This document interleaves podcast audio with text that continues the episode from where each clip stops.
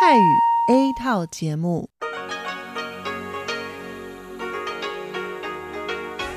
ที่นี่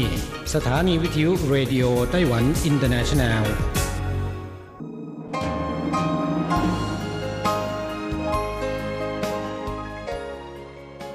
กลับมาฟังขณะนี้ท่านกำลังอยู่กับรายการภาคภาษาไทยเรดิโอไต้หวันอินเตอร์เนชันแนลหรือ RTI ออกกระจายเสียงจากกรุงไทเปไต้หวันสาธารณรัฐจีน เป็นประจำทุกวันนะครับ นอกจากรับฟังทางเครื่องรับวิทยุได้แล้ว ยังสามารถรับฟังรายการผ่านระบบออนไลน์ได้ที่ thai.rti.org.tw หรือที่ RTI Fanpage นะครับ ขอเชิญติดตามรับฟังรายการของเราได้ ตั้งแต่บัดนี้เป็นต้นไป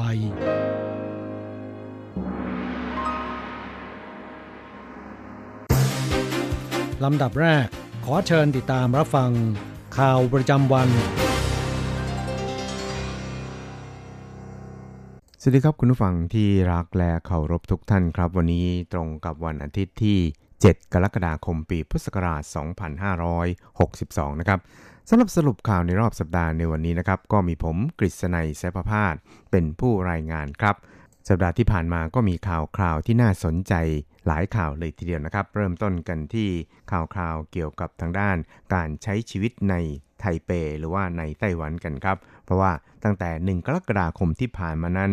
ผู้โดยสารที่ใช้บริการรถเมล์ในกรุงไทเปและนครนิวไทเปนะครับจะต้องแตะบัตรจ่ายค่าโดยสารทั้งขาขึ้นและขาลง ผู้ฝ่าฝืนนั้นจะไม่ได้รับส่วนลดของค่าโดยสารเมื่อต่อระบบขนส่งมวลชนชนิดอื่น ไม่ว่าจะเป็นรถไฟฟ้าหรือจักรยานยูไบนะครับ นอกจากนี้นะครับรถยนต์ที่จอดในที่จอดรถสาธารณะในกรุงไทเป นานเกินกว่า 30 วัน ก็จะถูกลากไปจอดยังลานจอดรถที่ทำผิดกฎจราจรและหากไม่ยอมมาเสียค่าปรับรวมทั้งค่าจอดรถภายในเวลา 15 วัน หลังจากถูกลากแล้วนะครับ ก็จะถูกขายทอดตลาดภายในเวลา 3 เดือนครับ นอกจากนี้นะครับ ในส่วนของผู้ขับขี่รถยนต์ทุกชนิด รวมทั้งรถจักรยานยนต์ด้วย จะต้องรอให้ผู้พิการทางสายตาเดินข้ามทางม้าลาย ไม่ว่าจะไฟแดงหรือไฟเขียว หากฝ่าฝืนนั้นมีโทษปรับ 2,400 ถึง 7,200 NT และผู้ที่นำสิ่งของไปวางบนทางม้าลาย จนเป็นอุปสรรคต่อการจราจรนะครับ จะมีโทษปรับ 3,000 ถึง 6,000 NT หากทำให้มีผู้ได้รับบาดเจ็บหรือเสียชีวิต ก็จะมีโทษปรับถึง 6,000 ถึง 12,000 NT ครับ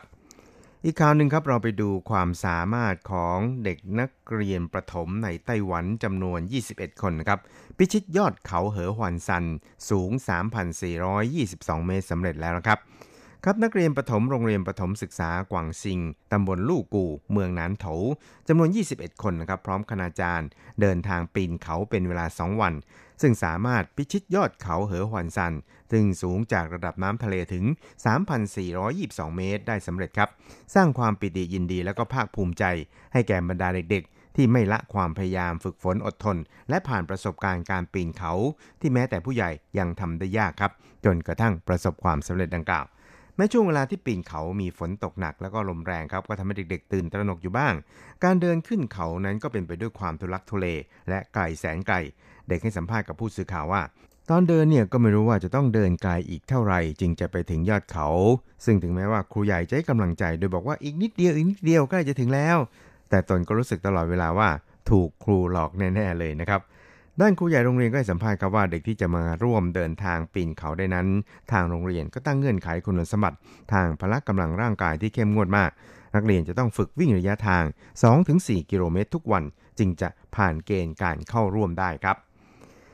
อีกข่าวหนึ่งครับเราไปดูเกี่ยวกับความเคลื่อนไหวของผู้นำไต้หวันนะครับ คือท่านประธานาธิบดีไช่หงวน ผู้นำไต้หวันสาธารณจีน ก็มีกำหนดการจะเดินทางเยือนประเทศพันธมิตร ในเขตทะเลแคริบเบียน ในวันที่ 11 กรกฎาคมนี้นาน 12 วันครับ โดยมีกำหนดการเยือนประเทศเซนต์ลูเซีย เซนต์คิตแอนด์เนวิส เซนต์วินเซนต์และเกรนาดินนะครับตลอดจนเฮติครับรวม 4 ประเทศด้วยกัน ซึ่งจะแวะเปลี่ยนเครื่องที่สหรัฐอเมริกาทั้งสองครั้ง มีกำหนดการกลับถึงไต้หวันในวันที่ 22 กรกฎาคม ซึ่งครั้งนี้ก็เป็นการเดินทางเยือนประเทศพันธมิตรครั้งที่ 7 ของประธานาธิบดีไช่อิงเหวินในระหว่างดำรงตำแหน่งประธานาธิบดี แล้วก็ยังเป็นการเดินทางครั้งที่นานที่สุดนะครับนายเฉาลี่เจียนะครับรัฐมนตรีช่วยต่างประเทศของสาธารณจีนก็บอกว่า วัตถุประสงค์ในการเดินทางเยือนคราวนี้นะครับก็เพื่อเป็นการกระชับสัมพันธไมตรีกับประเทศพันธมิตรในทะเลแคริบเบียน ที่ให้ค่านิยมในเรื่องของประชาธิปไตย และเสรีภาพเช่นเดียวกับไต้หวันครับประธานาธิบดีไช่อิงหวนนั้นจะพบปะกับผู้นำของประเทศต่างๆ บนทะเลแคริบเบียน รับเหรียญอิสริยาภรณ์จากผู้นำเซนคิดแอนเนวิสโดยประธานาธิบดีไช่จะเยือนเฮติเป็นเวลาสั้นกว่าประเทศอื่นๆ เนื่องจากสถานการณ์ความไม่สงบในท้องถิ่น ประธานาธิบดีไช่นั้นก็จะหยุดแวะพักเปลี่ยนเครื่องที่นครนิวยอร์กก่อนเดินทางไปยังแคริบเบียนนะครับ แล้วก็จะแวะเปลี่ยนเครื่องที่เดนเวอร์และโคโลราโดในระหว่างการเดินทางขากลับมาอย่างไต้หวันครับ อีกข่าวหนึ่งเราไปดูเกี่ยวกับกระทรวงสาธารณสุขของไต้หวันสาธารณรัฐจีนนะครับ ก็บอกว่าโรคมะเร็งนั้นยังคงครองแชมป์สาเหตุการตายอันดับหนึ่งของชาวไต้หวัน ติดต่อกันเป็นปีที่ 37 ครับ ระทรวงสาธารณสุขและสวัสดิการนั้นก็เผยแพร่สถิติ การเสียชีวิตของประชากรในไต้หวันประจำปีที่ผ่านมาครับบอกว่า ปีที่แล้วนี่นะครับก็มียอดผู้เสียชีวิตทั้งสิ้น 172,859 คนครับ เทียบกับปี 2560 แล้วเพิ่มขึ้น 1,002 คนหรือ 0.6%โดยคิดเป็นอัตรา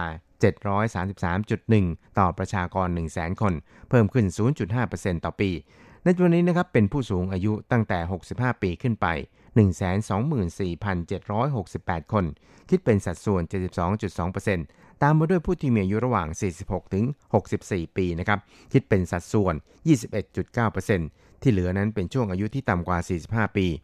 ส่วนสาเหตุการตาย 10 อันดับแรกครับ ได้แก่ มะเร็งนะครับ โรคหัวใจ โรคปอดอักเสบ โรคหลอดเลือดสมอง โรคเบาหวาน อุบัติเหตุ โรคระบบทางเดินหายใจ โรคความดันโลหิตสูง โรคไต แล้วก็ โรคตับอักเสบเรื้อรังตามลำดับครับ โดยโรคมะเร็งนั้นยังคงครองแชมป์สาเหตุการตายอันดับหนึ่งของคนไต้หวันติดต่อกันเป็นปีที่ 37 ในขณะที่ผู้เสียชีวิตด้วยโรคปอดนะครับเพิ่มขึ้นมากที่สุดคือเพิ่มขึ้น 7.5%ตามมาด้วยโรคหัวใจเพิ่มขึ้น 4.5%ครับสำหรับในส่วนของผู้เสียชีวิตจากโรคมะเร็ง ซึ่งเป็นสาเหตุการตายอันดับหนึ่งนั้น ก็พบว่าเป็นมะเร็งปอดมากที่สุด ตามมาด้วยมะเร็งตับ และมะเร็งลำไส้ใหญ่ รวมทั้งมะเร็งเต้านมตามลำดับครับ อีกข่าวหนึ่งเราไปดูเกี่ยวกับทางด้านการท่องเที่ยวกันบ้างนะครับ ครับสำนักงานบริหารอุทยานแห่งชาติทาราโกะนะครับเมืองฮวาเหลียน ทางภาคตอนออกของเกาะไต้หวัน ก็ได้ประกาศเปิดเส้นทางชมถ้ำจิ๋วฉีนะครับหรือว่าถ้ำก้าวโค้งเมื่อวันที่ 24 มิถุนายนที่ผ่านมา หลังจากปิดซ่อมแซมแล้วก็ปรับปรุงระบบป้องกันความปลอดภัยเป็นเวลานานถึง 6 ปีนะครับตลอดเส้นทางซึ่งมีความยาว 700 เมตร เลียบไปตามหน้าผา ด้านล่างหุบเขาเป็นทานน้ำ และมีส่วนที่เป็นอุโมงค์ลอดถ้ำสามแห่ง เป็นจุดชมวิวที่สำคัญแห่งหนึ่งของอุทยานแห่งชาติทาราโกะครับ เดิมเส้นทางเดินชมถ้ำจิ๋วฉีแห่งนี้นะครับ ก็เป็นส่วนหนึ่งของถนนจงเหิงที่ตัดผ่านเทือกเขาจงยางที่กั้นระหว่างภาคตะวันออกกับภาคตะวันตกของเกาะไต้หวันนะครับ ต่อมาถนนสายนี้นั้นก็เปลี่ยนไปใช้เส้นทางอื่น ถนนเก่าในช่วงนี้จึงถูกปรับปรุงแล้วก็เปลี่ยนแปลงเป็นเส้นทางเดินชมวิวสำหรับนักท่องเที่ยว แต่เนื่องจากเคยเกิดอุบัติเหตุนะครับหินร่วงหล่นลงมาทำให้นักท่องเที่ยวได้รับบาดเจ็บหลายครั้ง ทางอุทยานจึงปิดซ่อมแซม แล้วก็เสริมระบบป้องกันความปลอดภัยครับนายเฉินเป่าควางนะครับเจ้าหน้าที่ของอุทยานแห่งชาติทาราโกบอกว่า หลังเสริมระบบความปลอดภัยแล้วเนี่ยนักท่องเที่ยวที่เดินชมวิวตามเส้นทางนี้ จะไม่ต้องสวมหมวกนิรภัยเหมือนในอดีต และมีโอกาสน้อยมาก ที่จะเกิดเหตุก้อนหินร่วงหล่นลงมาได้ครับ ครับสำหรับท่านที่ชื่นชอบต่อธรรมชาติ ชมเขาชมถ้ำป่าเขาลำเนาไผ่นี่นะครับก็ไม่ควรพลาด เดินทางไปเยือนอุทยานแห่งชาติทาโรโกะและเดินทางชมถ้ำจิ๋วฉี่สักครั้ง รับรองได้ว่าจะต้องประทับใจอย่างแน่นอนทีเดียวครับอีกข่าวหนึ่งครับเป็นข่าวดีสำหรับนักท่องเที่ยวไทยที่อยากจะมาชมเกาะไต้หวันนะครับ โดยเมื่อวันที่ 2 กรกฎาคมที่ผ่านมาก็คือสัปดาห์ที่แล้วนี่นะครับ กระทรวงการต่างประเทศไต้หวันสาธารณรัฐจีนได้ประกาศ ต่ออายุฟรีวีซ่าให้แก่ไทย บรูไนฟิลิปปินส์และก็รัสเซียอีก 1 ปีนะครับ ตั้งแต่วันที่ 1 สิงหาคมปีนี้ ไปจนถึง 31 กรกฎาคม 2563 โดยอยู่ได้ไม่เกินครั้งละ 14 วันครับและก็ดีนะครับประเด็นที่รับความสนใจเป็นพิเศษก็คือหลักการเสมอภาคระหว่างกันนั้น กระทรวงการต่างประเทศไต้หวันบอกว่า นอกจากจะร่วมกับหน่วยงานที่เกี่ยวข้อง พิจารณาประเมินผลจากมาตรการดังกล่าวแล้วเนี่ยครับยังจะเจรจากับรัฐบาลประเทศต่างๆ ในประเด็นการยกระดับสิทธิด้านวีซ่าให้แก่ชาวไต้หวันด้วยครับ ทั้งนี้ก็เพื่อส่งเสริมผลประโยชน์โดยรวมของชาติและของทั้งสองฝ่ายกระทรวงการต่างประเทศไต้หวันบอกอีกครับบอกว่าตั้งแต่ที่รัฐบาลได้ให้สิทธิ์วีซ่าแก่ประเทศเป้าหมาย ในนโยบายมุ่งใต้ใหม่ ในปี 2016 เป็นต้นมาครับ นักท่องเที่ยวจากประเทศเหล่านี้นั้นก็มาท่องเที่ยวไต้หวันเพิ่มขึ้นอย่างต่อเนื่อง และปีที่แล้วเนี่ยก็มียอดจำนวนที่ทุบสถิติที่เคยมีมาด้วย เพิ่มขึ้นจากปี 2017 ถึง 13.61%นะครับแสดงเห็นว่านโยบายฟรีวีซ่าดังกล่าวนั้น เป็นผลดีต่อการพัฒนาอุตสาหกรรม การท่องเที่ยวของไต้หวันอย่างเห็นได้ชัดครับ อีกข่าวหนึ่งครับเราไปดูเกี่ยวกับทางด้านพาสปอร์ตไต้หวันนะครับเยี่ยมอันดับ 30 ของโลกครับครับบริษัทที่ปรึกษา Henley นะครับ and Partners ของสหราชอาณาจักรหรือประเทศอังกฤษครับ ก็รายงานผลการสำรวจดัชนี ความสะดวกในการใช้หนังสือเดินทางของประเทศต่างๆ ทั่วโลกประจำปี 2562พบว่าหนังสือเดินทางของไต้หวันสาธารณจีนนั้นถูกจัดอยู่ในอันดับที่ 30 ที่มีความสะดวกมากที่สุดของโลกทีเดียวครับ ซึ่งไม่ต้องใช้วีซ่าถึง 146 ประเทศ ส่วนอันดับที่ 1 หรือแชมป์นะครับก็ได้แก่ญี่ปุ่นและสิงคโปร์ครับไม่ต้องใช้วีซ่าในการเดินทางถึง 189 ประเทศ ในขณะที่ฮ่องกงอยู่อันดับที่ 19 ได้รับการยกเว้นวีซ่า 168 ประเทศ จีนแผ่นดินใหญ่อันดับที่ 74 ได้รับการยกเว้นวีซ่า 70 ประเทศ ส่วนประเทศไทยนะครับก็อยู่ในอันดับที่ 70 ครับได้รับการยกเว้นวีซ่ารวม 74 ประเทศด้วยกัน ครับการสำรวจดังกล่าวนี่นะครับก็อ้างอิงข้อมูลที่เกี่ยวข้องจากสมาคมการขนส่งทางอากาศระหว่างประเทศ หรือ IATA ครับก็พบว่าหนังสือเดินทางของสิงคโปร์นั้นครองแชมป์หนังสือเดินทางที่สูงที่สุดในโลกต่อเนื่องถึง 18 เดือน ในขณะที่สหราชอาณาจักรนั้นได้รับผลกระทบจากการแยกตัวออกจาก EU ทำให้ร่วงไปอยู่ในอันดับที่ 6 เช่นเดียวกับสหรัฐ ที่ได้รับการยกเว้นวีซ่า 183 ประเทศ เป็นสถิติที่แย่ที่สุดนับตั้งแต่ปี 2010 เป็นต้นมา สำหรับหนังสือเดินทาง 5 อันดับแรกนั้นได้แก่ เดนมาร์ก อิตาลี และก็ลักเซมเบิร์ก ได้รับการยกเว้นวีซ่า 186 ประเทศ โดยอยู่ในอันดับที่ 3 เช่นเดียวกันครับ ในขณะที่ฝรั่งเศส สวีเดน และก็สเปนนะครับ อยู่ในอันดับที่ 4 ได้รับการยกเว้นวีซ่า 185 ประเทศ ส่วนออสเตรีย เนเธอร์แลนด์ โปรตุเกส และสวิตนะครับ ถูกจัดอยู่ในอันดับที่ 5 ได้รับการยกเว้นวีซ่า 184 ประเทศครับ อีกข่าวหนึ่งเราไปดูเกี่ยวกับสำนักงานควบคุมอาหารและยา กระทรวงสาธารณสุข แล้วก็สวัสดิการไต้หวันบอกว่า ตอนนี้นะครับก็มีประชาชนบางส่วนเนี่ยให้ความสนใจในเรื่องของการใช้ยาสมุนไพรรักษาสุขภาพด้วยตนเองครับจนอาจก่อให้เกิดความเสี่ยงต่อการนำเอาพืชสมุนไพรที่มีสารพิษปนเปื้อนอยู่ตามธรรมชาติมารับประทานได้ครับ โดยนายแพทย์หยางเจิ้นชังนะครับผู้อำนวยการแผนกคลินิกพิษวิทยา และ อาชีวเวชศาสตร์ จากโรงพยาบาล Taipei Veterans General Hospitalก็บอกว่า ข่าวสารที่เผยแพร่บนอินเทอร์เน็ตเกี่ยวกับพืชสมุนไพร เพื่อการรักษาโรคและก็แอปที่ถูกสร้างขึ้นมา เพื่อบ่งบอกถึงคุณสมบัติของพืชสมุนไพร ที่เราสามารถพบเห็นได้ทั่วไปตามธรรมชาติ มีข้อมูลที่เป็นจริงเชื่อถือได้เพียงร้อยละเจ็ดสิบเท่านั้น เพราะฉะนั้นเนี่ยประชาชนก็ไม่ควรหลงเชื่อ หยิบเอาพืชสมุนไพรดังกล่าวมาทำแล้วก็ รับประทานด้วยตนเองครับ เพราะนั่นอาจจะทำให้ยาสมุนไพรกลายเป็นยาพิษที่อันตรายถึงชีวิตทีเดียว การรับประทานพืชสมุนไพรที่มีคุณสมบัติ ในการรักษาโรคนั้นจำเป็นต้องมีแพทย์ผู้เชี่ยวชาญ แนะนำวิธีการแล้วก็ปริมาณในการรับประทานที่เหมาะสม เฉพาะตัวบุคคล จึงสามารถช่วยบำบัดรักษาอาการเจ็บป่วยได้จริงครับ ครับสุดท้ายครับเราไปติดตามเกี่ยวกับ กิจการการนำเอาผลงานหัตถกรรมของไต้หวันไปจัดแสดงที่ประเทศไทยนะครับ ซึ่งผลงานศิลปะหัตถกรรมนั้นก็อาศัยงานฝีมืออันปราณีตแล้วก็ใช้วัตถุดิบธรรมชาติ ประกอบกันขึ้นเป็นงานหัตถกรรม ที่ใช้ในชีวิตประจำวันอันสวยงามนะครับสถาบันวิจัยและพัฒนาหัตถกรรมแห่งชาติของไต้หวันก็ได้เริ่มผลักดันกลไก ให้การรับรองผลงานหัตถกรรมระดับชาติมาตั้งแต่ปี 2003 ครับ เลือกสรรผลงานหัตถกรรมระดับพักการให้แก่ผู้บริโภค ผลักดันการพัฒนาอุตสาหกรรมหัตถกรรมของไต้หวันครับสถาบันวิจัยและพัฒนาหัตถกรรมแห่งชาติของไต้หวันสาธารณจีน หรือ NTCRI นั้น ได้นำผลงานเครื่องหัตถกรรมชั้นยอดจำนวน 35 ชิ้น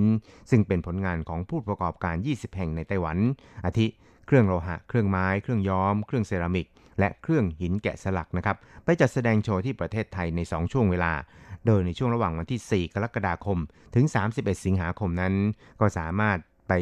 ชื่นชมกันได้นะครับที่ River City กรุงเทพมหานคร หลังจากนั้นช่วงระหว่างวันที่ 2 กันยายน ถึง 31 ตุลาคมนั้น ก็จะย้ายวิกไปจัดแสดงที่ศูนย์จัดแสดงเทคโนโลยีสำนักงานเศรษฐกิจ และวัฒนธรรมไทเป ประจำประเทศไทยที่บริเวณชั้น 3 ครับสรุปข่าวในรอบสัปดาห์ในวันนี้ก็มีผมกฤษณัยสารพาดเป็นผู้รายงานครับ อะไรกำลังฮอต อะไรที่ว่าฮิต เราจะพาคุณไป ติดดาว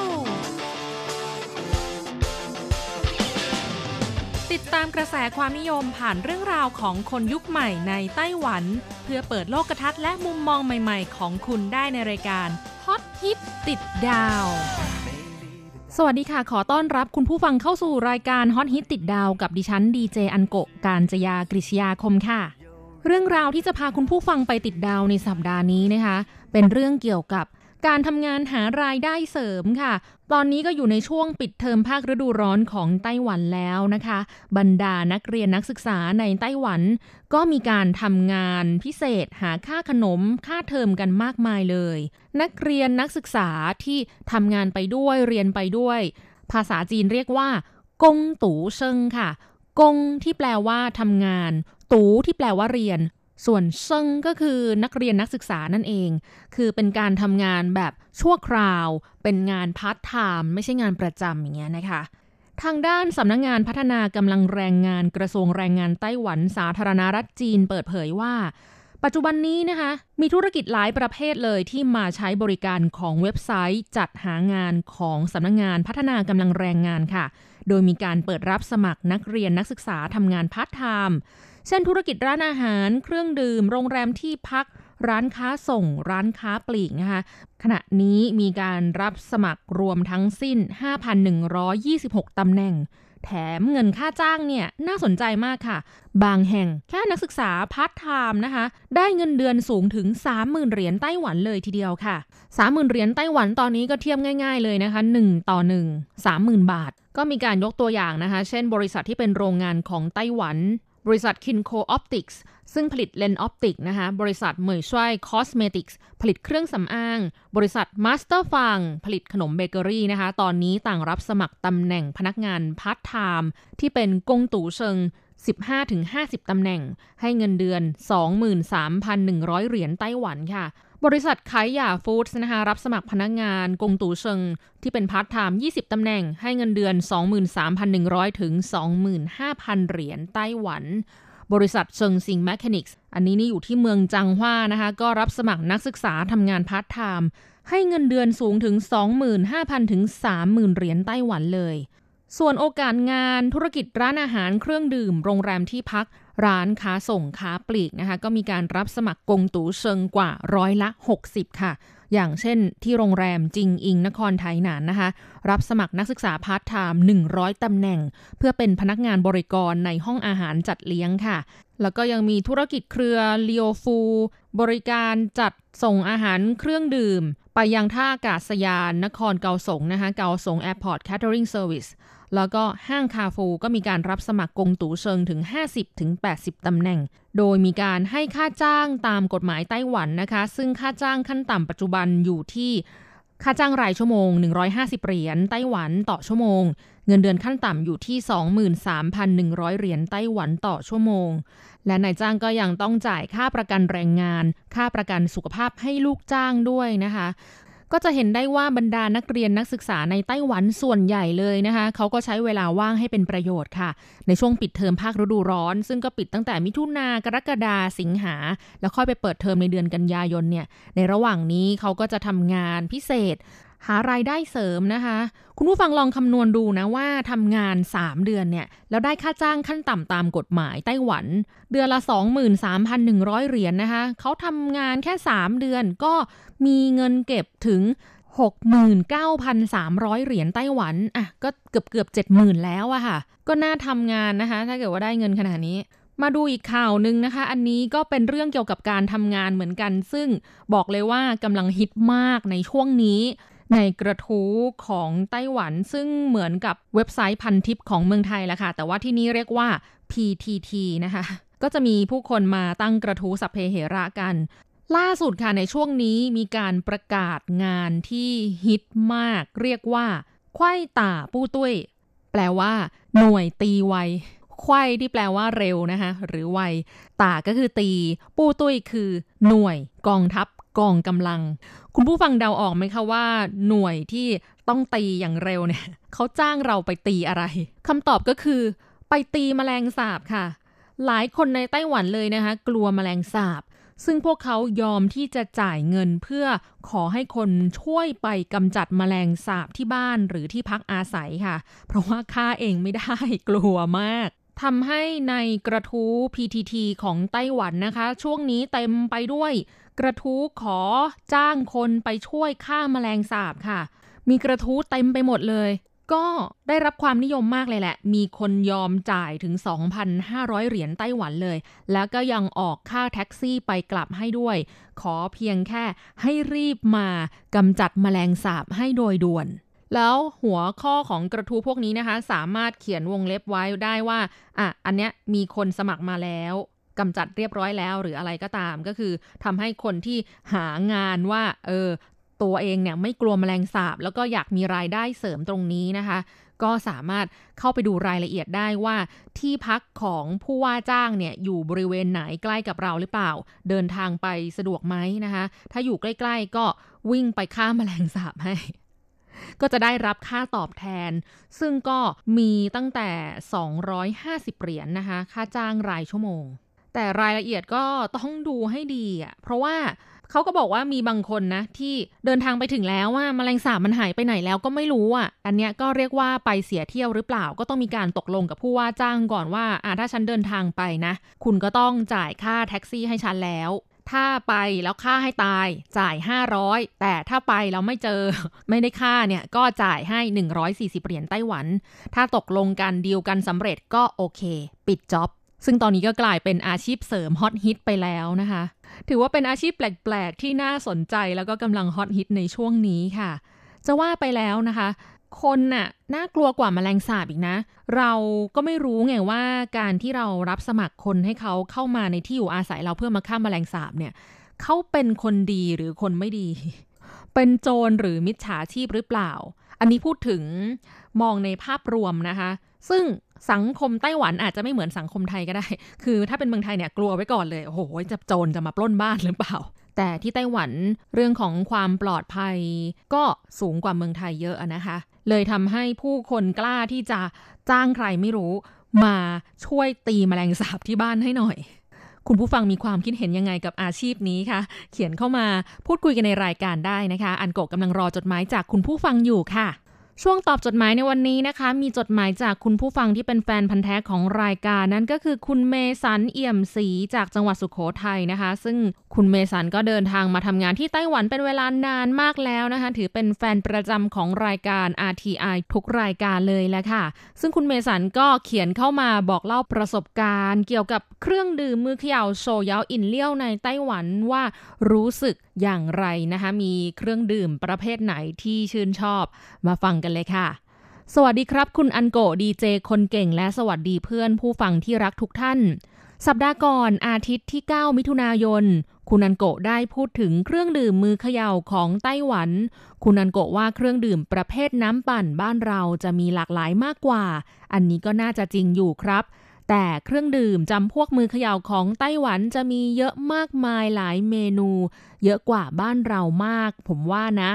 สังเกตดูตามหน้าร้านไม่ว่าจะเป็นโคโค่อูซือหลันเป็นต้น เมนูเยอะมากเป็นร้อยชนิด และผมเพิ่งทราบจากคุณอันโกนี่แหละครับว่า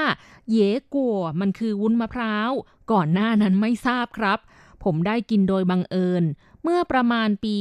98 อันนี้ 98 คือ 1998 ใช่ไหมคะ โอ้โห 21 ปีที่แล้วนะคะ เอ๊ะ หรือว่าไม่ใช่ หรือเป็นปีหมินกัว ปีหมินกัวที่ 98 หรือเปล่าคะ ก็คือปี 2009 ก็คือ 10 ปีที่แล้วอะคุณเมสันบอกมาอีกทีแล้วกันนะคะ ว่าคือปีคริสตศักราช 1998 หรือว่าปีหมินกัวที่ 98 แต่อันกว่าน่าจะเป็นปีหมินกัว เพราะถ้าเป็น 21 ปีที่แล้วน่าจะนานไปนะคะ ต้องเกริ่นกับคุณผู้ฟังท่านอื่น ๆนะคะ ที่อาจจะไม่ได้อยู่ในไต้หวัน คือการนับปีศักราชของไต้หวันเขาจะมีปี โดยเฉพาะเรียกว่าปีหมินกัวอย่างปีนี้ปีหมินกัวที่ 108 นะคะ ซึ่งเริ่มนับปีศักราชปีแรกนะคะ เมื่อท่านดรสุญยัตเซน ปฏิวัติระบอบการปกครองจากสมบูรณาญาสิทธิราชมาเป็นระบอบประชาธิปไตย และตั้งชื่อประเทศว่าสาธารณรัฐจีน เมื่อปี 1911 ไต้หวันซึ่งเดิมเนี่ยคือประเทศสาธารณรัฐจีน ก็เริ่มการนับปีศักราชตั้งแต่นั้นมาเรียกว่าปีหมินกัว อย่างปีนี้ปีหมินกัวที่ 108 ก็บวก 1911 เท่ากับปีคริสตศักราช 2019 นั่นเองค่ะอะคุณเมสันบอกว่าบังเอิญเมื่อปี 98 ทำงานสร้างทางยกระดับปาหลี ซินเตียนเซียน ข้ามแม่น้ำตั้นสุยเหอ ข้ามจากฝั่งซันฉงไปฝั่งปั่นเฉียว ผมไปธุระซื้อของแถวถนนฮวาเฉินลู่แวะร้านโคโค่ตั้งใจจะกินเจินจูในฉา ชานมไข่มุกให้ชื่นใจ คนขายบอก ขายหมดแล้ว เรามีเยกัวไหนฉา ผมก็เลยลองดู ปรากฏว่าไม่เลวครับ QQ嫩嫩 ถึงจะอร่อยถูกใจ แต่ผมก็กินแค่ครั้งนั้นครั้งเดียวครับ แล้วก็ไม่ได้กินอีกเลยจนถึงทุกวันนี้ครับ เหตุผลเพราะผมเลิกกินของเย็น เลิกดื่มเครื่องดื่มที่มีน้ำตาลหรือครีมเทียมไปแล้ว และยังได้ความรู้เรื่องของชา 拿鐵 กับชานม ช่วงนี้อากาศร้อนผลไม้ประจำฤดูร้อน ไม่ว่าจะไปที่ไหนก็เจอแต่แตงโมวางขายกันเกลื่อนเลย ในร้านขายผลไม้บ้าง วางกองตามข้างทางบ้าง หรือใส่รถบรรทุกจอดขายข้างทางบ้าง และร้านน้ำแตงโมปั่นร้านเล็กร้านน้อยผุดขึ้นเป็นดอกเห็ด มีไถมู่ก็เช่นเดียวกัน และเมื่อก่อนชอบมากเลยก็คือลี่โตซาครับลี่โตซาก็น่าจะเป็นถั่วเขียวปั่นใช่ไหมคะเครื่องดื่มสำหรับหน้าร้อนมีมากมายหลายชนิด เลือกกินเลือกดื่มกันตามความชอบของแต่ละคนครับ แต่ยังไงก็ควบคุมเรื่องของน้ำตาลเรื่องความหวานกันด้วยนะครับ ขอให้ทุกคนรวมถึงคุณอันโกะด้วย มีความสุขกับเครื่องดื่มที่ชอบในหน้าร้อนนี้นะครับ และขอให้มีความสุขสุขภาพแข็งแรงกันทุกคนครับ นับถือเมสันเอี่ยมศรีก็ต้องขอขอบคุณคุณเมสันมาก ๆ นะคะ ที่เขียนเข้ามาพูดคุยกับอันโกในรายการนะคะ ซึ่งคุณเมสันก็เป็นอีกหนึ่งหนุ่มนะคะ ที่เป็นสายรักสุขภาพ ดูแลสุขภาพทั้งการกินอาหาร การออกกำลังกายอย่างสม่ำเสมอนะคะ เป็นตัวอย่างที่ดีมาก ในการใช้ชีวิตอย่างมีวินัย แล้วก็ยังแบ่งปันประสบการณ์ ความคิดเห็นรวมถึงความปรารถนาดีสู่เพื่อนผู้ฟังและผู้จัดรายการด้วย ขอบพระคุณมาก ๆ เลยค่ะสุดท้ายนี้นะคะก็ฝากข่าวประชาสัมพันธ์ค่ะสำหรับกิจกรรมดีๆ เด็ดๆ ของ RTI ที่ห่างหายไปนานๆค่ะ นั่นก็คือ งานนัดพบผู้ฟัง RTI ในไต้หวันค่ะ ซึ่งกำลังจะจัดขึ้นเดือนหน้านะคะ วันอาทิตย์ที่ 11 สิงหาคม 2562 ค่ะ ก็ขอเชิญคุณผู้ฟัง RTI นะคะ ที่อยู่ในไต้หวันหรืออยู่เมืองไทย อยากจะบินมา ก็สามารถมาร่วมได้นะคะ เผื่อว่าอยากจะมาเที่ยวไต้หวันอยู่แล้ว แล้วก็อยากจะมาพบปะสังสรรค์กับผู้จัดรายการและรู้จักเพื่อนผู้ฟังที่สถานีวิทยุ RTI Radio ไต้หวัน International นะคะ ซึ่งในปีนี้ก็จัดงานแบบ Exclusive มาก ๆ เลยแหละค่ะ เพราะเรารับส่งท่านจากสถานีรถไฟไทเปมาที่ RTI แล้วก็ฟรีทุกอย่างนะคะ ทั้งอาหารเครื่องดื่ม พาทุกท่านเยี่ยมชมสถานี ซึ่งบอกเลยว่าปกติแล้วเนี่ย ประชาชนทั่วไปจะเข้ามาสถานีนี้ไม่ได้นะคะต้องเป็นแขกคนสำคัญ ซึ่งคุณผู้ฟังที่สมัครมาร่วมงานนี้นะคะ ก็ถือว่าเป็นบุคคลสำคัญละค่ะ ซึ่งท่านก็ยังสามารถทดลองบันทึกเสียงออกอากาศในห้องส่งได้อีกด้วย และเราก็ยังจัดทำหมวก RTI รุ่นใหม่ สุด Exclusive นะคะ สั่งทำสำหรับคุณผู้ฟังในงานนี้โดยเฉพาะ และยังมีของรางวัลอื่น ๆ อีกมากมาย รวมถึงโปรแกรมสุดพิเศษค่ะ เราพาคุณไปทัวร์ด้วยนะคะ ที่โรงแรม Grand Hotel 圓山大飯店 สุดอลังการค่ะ อยู่ใกล้ๆกับสถานีวิทยุ RTI ของเรานี่เองนะคะ เพื่อไปชมความสวยงามและยิ่งใหญ่อลังการของโรงแรม ซึ่งเขาบอกว่ามีภาพมังกรซ่อนอยู่ถึง 220,000 ตัวค่ะเพราะฉะนั้นคุณผู้ฟังโปรดทำตัวให้ว่างนะคะ ใครที่สมัครมาแล้วก็ยังสามารถชวนเพื่อนๆ มาสมัครได้อีกนะคะ เรารับสมัครเพียง 100 ท่านเท่านั้นนะคะ ซึ่งผ่านไป 1 สัปดาห์ ก็มีผู้ให้ความสนใจสมัครร่วมงานเกินครึ่งหนึ่งแล้วนะคะ ยังรับได้อีกรีบสมัครเข้ามาค่ะ ผ่านทางออนไลน์นะคะ หรือว่าจะส่งข้อมูลมาทาง Message ของ RTI Fanpage หรือทางอีเมลก็ได้นะคะ ที่ไทย thai at rti org tw ค่ะ สำหรับวันนี้ขอลาไปก่อนนะคะ แล้วพบกันใหม่สัปดาห์หน้า ขอให้คุณผู้ฟังมีความสุขสนุกสนานและสดใส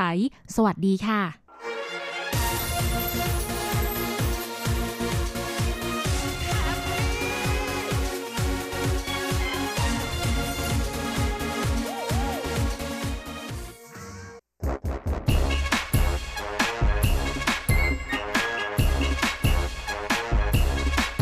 ยโยโยโยโยกะกะกะขาเมาทั้งหลายล้อมวงกันเข้ามาได้เวลามาสนุกกันอีกแล้ว Here we go，放音乐一下全身摇。 กับเพลงเพราะๆและข่าวที่เขาคุยกันลั่นสนั่นเมืองโดยทีระยางและบันเทิง .com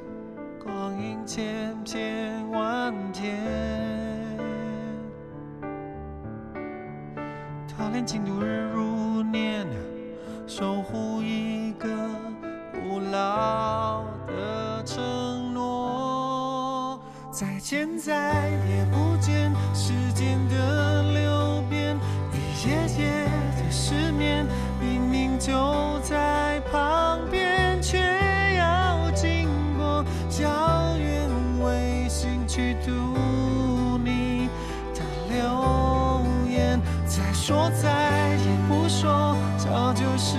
多吗？在喧嚣的沉默，怎么没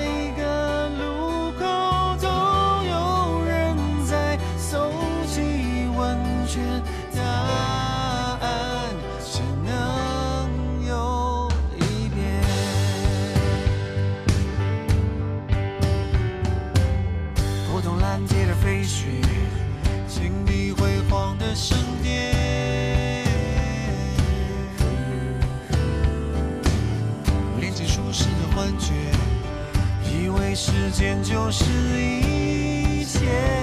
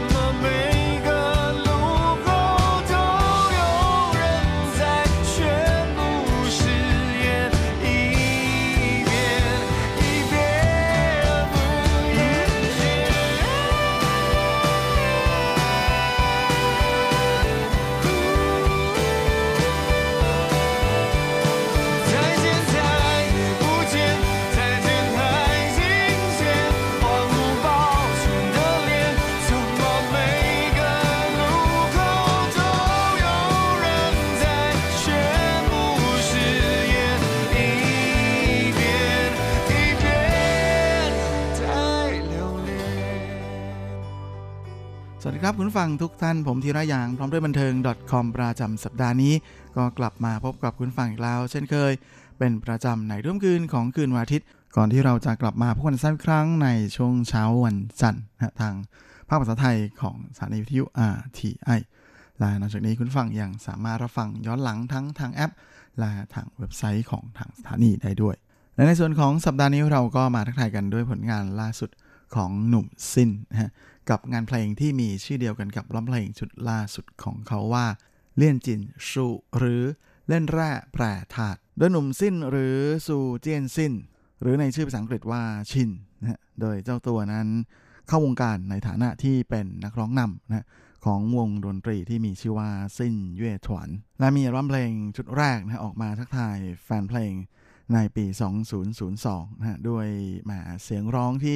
เป็นเอกลักษณ์เลยนะฮะสูงปรี๊ดตามสไตล์ร็อกแอนด์โรลนะฮะทำให้ชื่อเสียงของอาสิ้นกับวงสิ้นนั้นก็อ่าโด่งดังขึ้นมานะฮะโดยเขาออกอัลบั้มเพลงร่วมกับอ่าสิ้นเวียถวน 4 ชุดด้วยกัน คืออัลบั้มที่ใช้ชื่อวงเป็นชื่ออัลบั้มนะฮะอัลบั้มชุดแรก จากนั้นก็เป็น天高地厚ที่ตามออกมาในปี 2003 นะฮะละปี 2004 ก็คือไห่ขั้วเทียนคง ซึ่งเป็นอัลบั้มชุดที่3นะของวง แล้วก็ออกมาในอีกหนึ่งปีให้หลังในปี 2004นะก่อนที่ช่วงปลายปี 2004นะหนุ่มสิ้นกับวงสิ้นของเขาจะออกอัลบั้มรวมฮิตนะฮะในชื่อชุดว่า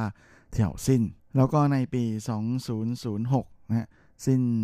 กับวงสิ้นของเขาก็ยังคงออกอัลบั้มเพลงอีกชุดหนึ่งที่เป็นบันทึกการแสดงสดนะฮะคอนเสิร์ต วันไนท์แอดหัวซิงก็ประมาณว่าหนึ่งคืนที่ดาวอังคารนั่นแหละนะฮะและหลังจากนั้นในปี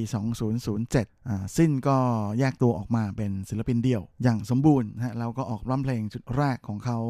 วอเจิวซื่อวอฉันก็คือฉัน จริงๆ ก่อนหน้าที่เขาจะแยกตัวออกมาเป็นศิลปินเดี่ยวนะฮะสิ้นได้เคยออกอัลบั้มแบบชิมลางมาแล้ว เพียงแต่ว่าเป็นอัลบั้มที่เขาเลือกหยิบเอาเพลง เก่าๆนะฮะเอามาใช้ก็คืออัลบั้มที่มีชื่อว่า Special Thanks to ที่ออกมาทักทายแฟนๆ ในปี 2005 ซึ่งตอนนั้นก็คงจะเห็นแววกันหลางๆแล้วนะฮะว่าอ่าหนุ่มสิ้นคงจะไปแน่นะฮะแต่ว่าเชื่อว่าคงเพราะสัญญายังไม่หมดนะก็เลยรอจนหมดสัญญาก่อนก่อนที่จะแยกตัวออกมาเป็นศิลปินเดี่ยวโซโล่คนเดียว โดยนอกจากงานเพลงแล้วนะฮะเจ้าตัวก็มีงานละครทีวีด้วยนะฮะ โดยเขาได้ชิมลางกับการแสดงละครทีวีนะฮะในตอนปี 2004นะตอนนั้นในละครเรื่องสื่อละโตเย่าอ้าย ถึงตายก็ยังรัก จากนั้นเขาก็มีงานละครทีวีอีก 3 เรื่องนะฮะก็คือเรื่อง เร่อฉิงจงเซี่ยรักร้อนกลางฤดูร้อนนะฮะแล้วก็ 2008 นั้นก็มีละครเรื่องมีฟงซิงวินเฉาตามมาด้วยในปี 2014นะฮะเมื่อไม่นานมานี้นี่เองนะฮะกับซั่งหลิวสูหนี่และเขาก็ยังมีงานแสดงในส่วนของภาพยนตร์ด้วยนะฮะโดยเขาได้ร่วมแสดงในภาพยนตร์เรื่องไส้เชอฉวนฉีนะฮะปี 2011 แล้วก็มีไอ้ายฉิงปูเอ็นจี 2013และปีนี้นะฮะจะมี ผลงานภาพยนตร์ที่หนุ่มสิ้นร่วมแสดงออกฉายด้วยนั่นก็คือเซี่ยวหลินจูเฉิวกลับมาดูในส่วนของงานเพลงนะฮะหนุ่มสิ้นนั้นหลังจากที่เขาออกอัลบั้มเดี่ยวตอนปี 07นะฮะจากนั้นเนี่ยเขาก็จะมีอัลบั้มเดี่ยวออกมาทักทายแฟนเพลงแทบจะเฉลี่ยปีละ 1 อัลบั้มเลย ตั้งแต่อัลบั้มชุดที่ 2 จีเลอร์ซิงฉิวปี 2008นะฮะชุดที่3เชิญวอ2009 แล้วก็ 2011 นะฮะแหมอันนี้โดดมานิดหนึ่งนะฮะกับลีหมิงจือเฉียนก่อนฟ้าสาง แล้วก็ 2012 นั้นเป็นอัลบั้มชุดที่ 5 ของเขา หัวจี้เต๋อฉันจำได้นะฮะและ 2015 นะฮะแหมคราวหลังมานี้ก็หายไปนานทีเดียวนะฮะก่อนที่จะออกอัลบั้มชุดที่ 6 นะฮะกับฝันเจิ้งหัวสิ้นเลยและตามมาด้วย 2016ช่วงปลายปีที่ผ่านมานะฮะต้าเหยเหมิน เหล่าคนใหญ่คนโตนะฮะซึ่งเป็นอัลบั้มชุดที่7นะฮะที่เป็นอ,อัลบั้มเดี่ยวนะของหนุ่มซินเขา แต่ว่าเป็นอัลบั้มชุดที่ 8 ถ้าหากนับนะฮะอัลบั้มชุดพิเศษตั้งแต่ชุดแรก Special Thanks to มาด้วยสำหรับในส่วนของเพลงชุดใหม่ชุดนี้ของเขาเลี่ยนจินชูเล่นแร่แปรธาตุนั้นก็เป็นร้องเพลงที่หนุ่มสิ้นนะออกมาเป็นชุดแรกหลังจากที่เข้าโอนย้ายไปสู่ต้นสังกัดใหม่ นะฮะและในร้องเพลงชุดนี้ก็มีเพลงใหม่ถึง 8 เพลงด้วยกัน โดยมียอดนักแต่งเนื้อเพลงคนดังอย่างหลี่เก๋อตี้นะมาเป็นคนทำเนื้อเพลงให้ในอัลบั้มเพลงชุดนี้ ซึ่งเนื้อเพลงทั้ง 8 เพลงนั้นนะก็จะพูดคุยเกี่ยวกับเรื่องราวของอความฝันและความเป็นจริงนะที่มันสลับผัดเปลี่ยนหมุนเวียนกันไปเรื่อยๆ ก็เปรียบเสมือนกับชีวิตของคนเรานะที่ใช้ชีวิตอยู่แบบ ในโลกแห่งวังวนนะฮะจริงๆเท็ดเท็ดเท็ดเท็ดจริงจริงซึ่งมันก็จะเป็นวังวนที่วนอยู่ไม่รู้จบ แต่ละคนต่างก็คิดว่าทุกอย่างจะดีขึ้นไหมหรือว่าทุกอย่างจะแย่ลงนะรวมไปถึงเราก็จะมีความคาดหวัง แล้วเราก็จะผิดหวัง ก่อนจะมีความคาดหวังเกิดขึ้นอีกครั้ง สิ่งต่างๆ เหล่านี้นะก็เป็นอะไรที่ทำให้คนเรานั้นก็เป็นอะไรที่เกิดขึ้นอยู่อย่างต่อเนื่องแล้วก็เเป็นไปโดยตลอดนะแต่ไม่ว่าจะอย่างไรนะเราทุกคนก็หวังที่จะใช้ชีวิตทุกวันนะให้อยู่กับตัวเองเท้าติดดินนะตาดูดาว แต่เท้าติดดินให้ได้มากที่สุด ซึ่งมันก็เป็นอะไรที่เหมือนกับการเล่นแร่แปรธาตุอย่างหนึ่งนะที่มันเปลี่ยนได้ภายในพริบตานะอะไรบางอย่างที่คาดว่ามันอาจจะไม่ใช่หรืออไม่น่าจะมีอยู่จริง ก็สามารถที่จะ เกิดขึ้นมาได้ ราวกับดอกไม้แห่งจินตนาการ อย่างไรก็ดีนะฮะแม่หลายคนที่มีโอกาสได้ฟังงานเพลงของสิ้น ในอัลบั้มชุดนี้ก็มักจะมีคำถามเกิดขึ้นนะว่าเกิดอะไรขึ้นกับสิ้นคนเดิมนะที่พร้อมจะวิ่งตะลุยวิ่งตะบึงไปข้างหน้าอย่างไม่หยุดยัง้ง เพราะว่าในช่วงตลอดหลายปีที่ผ่านมานี่คือภาพของความเป็นเฮฟวี่เมทัลของหนุ่มสิ้น ซึ่งแน่นอนอยู่แล้วนะครับว่าในอัลบั้มเพลงชุดใหม่ชุดนี้ หนุ่มซินนั้นก็อยากจะให้แฟนเพลงของเขาได้มีโอกาส พบเห็นในอีกด้านหนึ่งในอีกมุมหนึ่งนะที่ไม่ใช่ตัวเขาคนเดิม โดยในส่วนของสไตล์เพลงของอัลบั้มชุดนี้ก็มีความเปลี่ยนแปลงเกิดขึ้นค่อนข้างจะเยอะทีเดียวนะเพราะว่ามีดนตรีในแนวอื่นทั้ง folk rock เอยหรือว่า country rock รวมไปถึง R&B นะแล้วก็เพลงในสไตล์แบบช้าๆ ก็มีเข้ามาอยู่ในอัลบั้มเพลงชุดนี้ด้วยนะฮะเขาบอกว่าเเขาอยากที่จะทดลององค์ประกอบทางดนตรีแบบอื่นๆนะฮะมาใส่เอามาใช้ในงานเพลงของตัวเองบ้าง รวมทั้งยังอยากจะลองอดนตรีในรูปแบบที่ไม่เคยมีอย่างเช่น การนำเอาดิสโก้นะฮะในแบบ ปี 80นะที่มันค่อนข้างจะย้อนยุคนั้น มาผสมผสานเข้ากับการใส่ Special Effect เข้าไปนะฮะรวมไปถึงสิ่งที่เราใช้ในการมิกเสียงทั้ง Trap ทั้ง EDM นะฮะซึ่งเป็นอะไรที่สร้างความแตกต่างให้กับงานเพลงชุดนี้ของซินพอสมควรเลยทีเดียวนอกจากนี้ในอัลบั้มเพลงชุดนี้ซินก็ยังมีโอกาสได้ร่วมงานกับคนดนตรี คนดังของวงการเพลงด้วยนะฮะอย่างเช่นเทาเจออ่าก็ได้แต่งเพลงให้กับหนุ่มซินด้วย กับเพลงในสไตล์ country rock นะฮะอย่างเพลงที่มีชื่อว่า 醒 ที่แปลว่าตื่น หรือว่าหนุ่มเฉาหยู่นะก็มาร่วมด้วยช่วยกันกับงานเพลงที่เขาถนัดนะนั่นก็คือ R&B ที่เฉาหยู่เจ้าตัวเองก็บอกนะว่าตอนที่ได้เห็น ได้ฟังงานเพลงของหนุ่มซินที่เขาแต่งให้นะฮะสร้างเลยอิน ติดใจนั้นก็เป็นอะไรที่ทำให้เขามา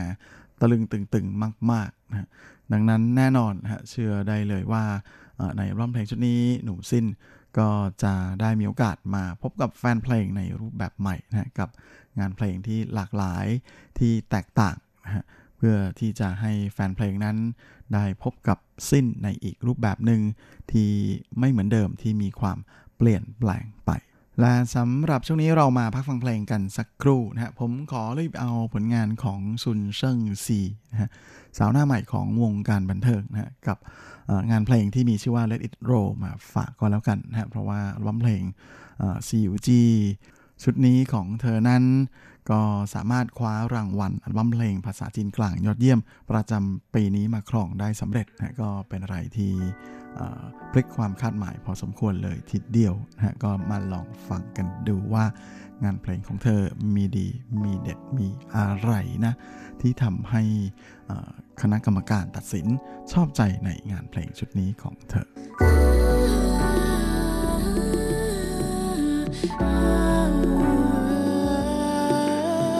Oh.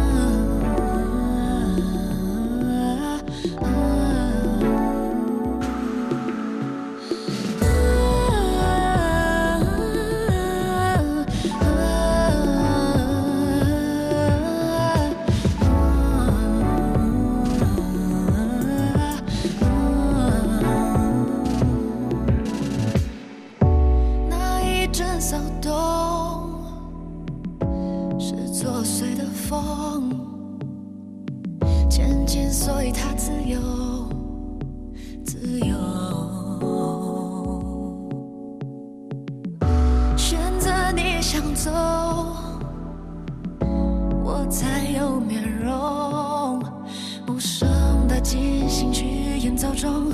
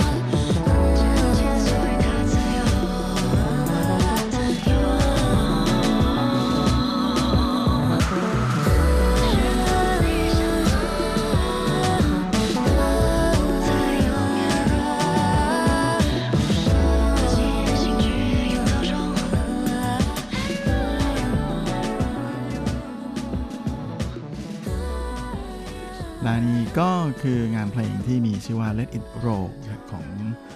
ชุนเซิงซีที่เป็นผลงานอยู่ในอัลบั้มเพลงชุดซีอูจีของสาวเจ้านะฮะซึ่งเพิ่งจะคว้ารางวัลอัลบั้มเพลงภาษาจีนกลางยอดเยี่ยมประจำปีนี้ของ Golden m e d a l Award หรือจินชิเจียง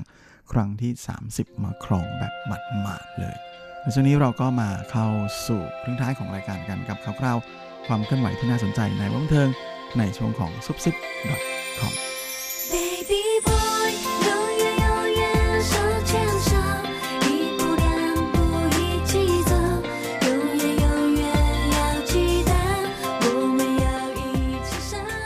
และสำหรับชื่อละครประจำสัปดาห์นี้ก็เช่นเคยกับข่าวคราวความเคลื่อนไหวที่น่าสนใจนะบันเทิงแบบจีนจีนนะสำหรับสัปดาห์นี้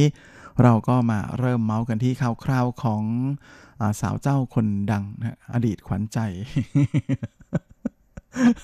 ขอเรียกว่าเป็นอดีตขวัญใจนะฮะของหนุ่มๆไต้หวันอย่างหลินจื้อหลิงนะฮะซูเปอร์โมเดลและนางเอกสาวคนดังกัน โดยหลังจากปรากฏการณ์วันอกหักแห่งชาตินะฮะเมื่อวันที่ 6 มิถุนายนที่ผ่านมานะฮะซึ่งหลินจื้อหลิงได้ประกาศข่าวการแต่งงานของเธอกับหนุ่มอากิระแห่งวง EXILE ของญี่ปุ่นนะ ที่อายุน้อยกว่าถึง 7 ปีนะฮะหลังจากนั้นมาเนี่ยมาคู่บ่าวสาว ป้ายแดงนั้นก็แหมใช้ชีวิตอย่าง low profile มากๆนะฮะแค่เพียงกล่าวขอบคุณทุกผู้คนที่เป็นห่วงเป็นใยแล้วก็อวยพรกันเข้ามานะทางอินเทอร์เน็ตเท่านั้น และนอกจากนี้ก็ยังได้เขียนการ์ดนะให้กับสื่อมวลชนนะบอกว่าทุกอย่างเกิดขึ้นเร็วมากแต่ดีงามมากๆ และเมื่อไม่นานมานี้ก็มีเหล่าชาวเน็ตในไต้หวันนะฮะแม่ได้มีโอกาสไปเห็นลินจื้อหลิงกับอากิระมาควงกันไปดูคอนเสิร์ตที่ LA นะครับแหมก็รู้สึกว่าเป็นอะไรที่หวานแหววแบบหมาน้ำตาลยังยอมเรียกพี่ซึ่งแน่นอนนะก็เลยมีภาพ หวานๆของเธอกับอากิระมาโพสต์บนเน็ตเต็มไปหมดเลยนะฮะโดยข่าวนี้หลุดออกมาเนี่ยก็เป็นเหล่าชาวเน็ตที่เมืองจีนนะฮะซึ่งไปชมอคอนเสิร์ตแห่งหนึ่งที่เอ LA แล้วก็เจอลินจื้อหลิงกับอากิระนะฮะนั่งชมอยู่ด้วยกันนั่งอยู่ชั้นบนของคนถ่ายนะฮะแล้วก็แม่ได้เห็นกับตาเต็มๆนะฮะถึงความหวานแหววของคู่นี้ที่แม่ หวานปานหยดย้อยเลยทีเดียวนะฮะแล้วก็ยังมีคนเห็นแหวนแต่งงานบนนิ้วของหลินจื้อหลิงด้วยนะฮะว่าส่องแสงวิบวับระยิบระยับเป็นประกายในยามค่ำคืนจริง ๆ โดยภาพนี้ก็เป็นภาพแรกเลยนะที่ทั้งคู่ถูกถ่ายภาพอยู่ด้วยกัน หลังจากที่ประกาศข่าวการแต่งงานออกมาแล้วนะก็เลยเป็นสิ่งที่เหล่าชาวเน็ตนั้นหยิบมาเมาส์กันสุดๆเลย แล้วก็ มีไม่น้อยทีเดียวนะที่รู้สึกว่าหลินจื้อหลิงก็ยังคงเป็นหลินจื้อหลิงนะฮะแม้ว่าจะแต่งงานเป็นเมียชาวบ้านไปแล้วนะฮะก็ยังมีความเป็นนางฟ้าที่ยังคงออร่าในระดับเจ้าแม่เหมือนเดิมเลย โดยหลังการแต่งงานแล้วนะฮะมาอ่าลินจื้อหลิงนั้นก็จะเริ่มกลับมารับงานเหมือนเดิมนะฮะช่วงเดือนกรกฎาคมนี่แหละนะฮะแต่ก็จะเป็นส่วนของกิจกรรมเพื่อการกุศลก่อนเลย โดยกิจกรรมของหลินจื้อหลิงในครั้งนี้เนี่ยก็ได้รับความสนับสนุนจากบรรดาเพื่อนๆ ในวงการบันเทิงมากมายเลยนะฮะ อย่างเช่นหนุ่มอูเจียนเหานะฮะแวนเนสแห่ง F4 นะฮะที่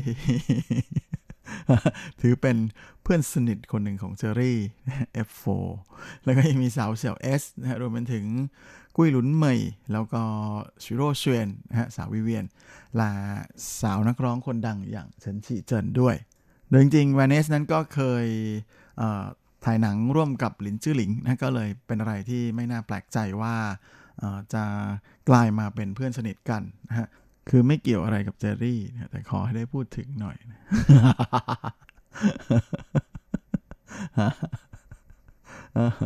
ตอนนี้เขาได้ฉายาคนอกหักแห่งชาติไปแล้วเหมือนกันกลับแล้วในส่วนของกิจกรรมการกุศลในครั้งนี้เนี่ยเรา ดาราคนดังทั้งหลายนะก็จะบริจาคของใช้ส่วนตัวนะฮะทั้งในส่วนของเสื้อผ้ารองเท้า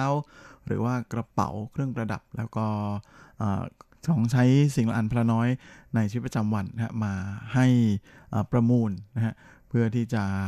นำเงินสมทบสมทบกองทุนการกุศลนะของอาเจหลินจื้อหลิงมาตอนนี้พอแต่งงานปุ๊บ ยกให้เป็นอาเจแทน ภาพพจน์เปลี่ยนจริงๆนะนี่แหละนะแม่แล้วก็ในส่วนของอาชิโรเชวนนั้น ก็จะบริจาคชุดราตรีนะฮะที่เธอใช้ในคืนวันแต่งงานของตัวเธอด้วยนะฮะโดยเธอบอกว่าก็พอดีว่าเป็นช่วงที่อาเจหลินจื้อหลิงนะฮะแหมเธอเรียกเป็นหลินจื้อหลิงเจียเจียด้วยนะฮะเพิ่งจะแต่งงาน เธอก็เลยตัดสินใจเลือก ชุดที่มีความหมายที่สุดของเธอนะเพราะว่าเป็นชุดที่เธอใส่ในงานเลี้ยงวันแต่งงานของเธอ ซึ่งก็หวังว่าจะอาศัยโอกาสนี้ในการส่งผ่านนะทั้งความสุข แล้วก็ความชื่นชมยินดีของเธอ ไปยังคนที่ประมูลเสื้อของเธอด้วยงานนี้ก็เชื่อว่าน่าจะสามารถสมทบ เข้าสู่กองทุนการกุศลได้มากพอสมควรทีเดียวนะยิ่งเป็นกิจกรรมแรกนะการโชว์ตัวครั้งแรก หลังจากประกาศข่าวการแต่งงานแบบสายฟ้าแลบของสาวเจ้าด้วยแล้วนะฮะก็เชื่อว่าจะได้รับความสนใจจากทั้งสื่อนะแล้วก็แฟนๆ อย่างมาก ๆ แน่นอน